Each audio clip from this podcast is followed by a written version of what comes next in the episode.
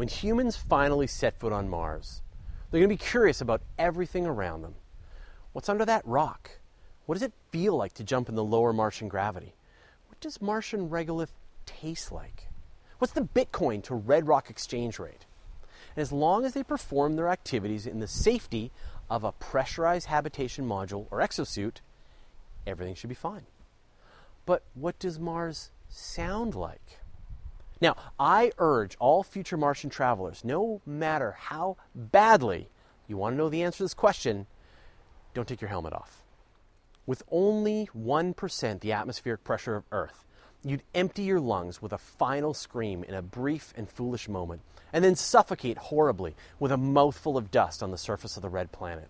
But actually, even that screaming would sound a little different. How different? Let me show you. First, you just need to take your helmet off for just a little sec. Just an itsy bitsy second. Here, I'll, I'll hold it for you. Oh, come on. Just, just take your helmet off. All the cool kids are doing it. What about Venus or Titan? What would everything sound like on an alien world? We evolved to exist on Earth, and so it's perfectly safe for us to listen to sounds in the air. No spacesuit needed, unless you didn't evolve on Earth, in which case I offer to serve as emissary to our all new alien overlords. You know, sounds travel when waves of energy propagate through a medium, like air or water. The molecules bump into each other and pass along the energy until they strike something that won't move, like your eardrum. Then your brain turns bouncing into sounds. The speed of the waves depends on what the medium is made of and how dense it is. So, for example, sound travels at about 340 meters per second in dry air at sea level at room temperature. Sound moves much more quickly through liquid. So, in water, it's nearly 1500 meters per second. It's even faster through a solid. Iron is up past 5100 meters per second. Our brain perceives different sound depending on the intensity of the waves and how quickly they bounce off our ears. Other worlds have media that sound waves can travel through, and with your eardrum exposed to the atmosphere, you should theoretically hear sounds on other worlds. Catastrophic biological failures from using your eardrums outside of documented pressure tolerances notwithstanding. Professor Tim Leighton and a team of researchers from the University of Southampton have simulated what we would hear standing on the surface of other worlds, like Mars, Venus, or even Saturn's moon Titan. So, on Venus, the pitch of your voice would become deeper because the vocal cords would vibrate much more slowly in the thicker Venusian atmosphere. But sounds would travel more quickly through the soupy atmosphere. According to Dr. Leighton, humans would sound like bass smurfs. Mars would sound a little bit higher, and Titan would sound totally alien. Dr. Leighton actually simulated the same sound on different worlds. So here's the sound of thunder on Earth. And here's what it would sound like on Venus. And here's what it would sound like on Mars. Here's what a probe splashing into water on Earth would sound like. And here's what it would sound like splashing into a hydrocarbon lake on Titan. You might be amazed to learn that we still haven't actually recorded sounds on another world.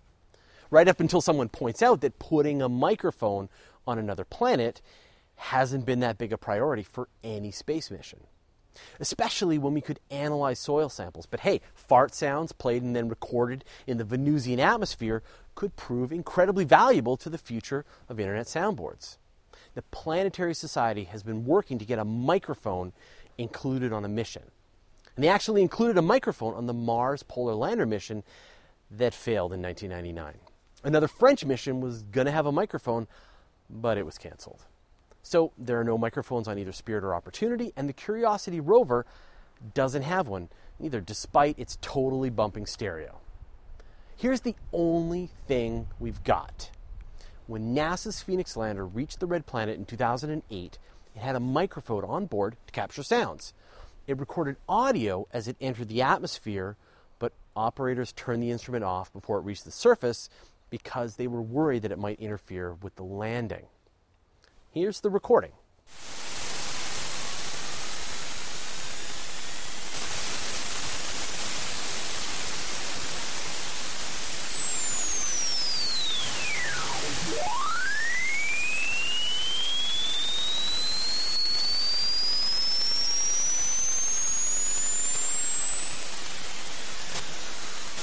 Meh.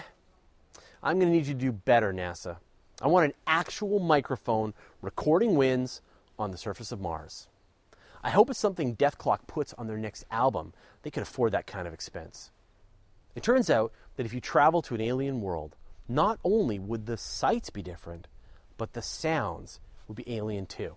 Of course, you'd never know because you're too chicken. Take your helmet off and take in the sounds through the superheated carbon dioxide or methane atmosphere. What sounds would you like to hear on an alien world? Tell us in the comments below. Thanks for watching. If you enjoyed this video, do us a favor and write us a review on iTunes.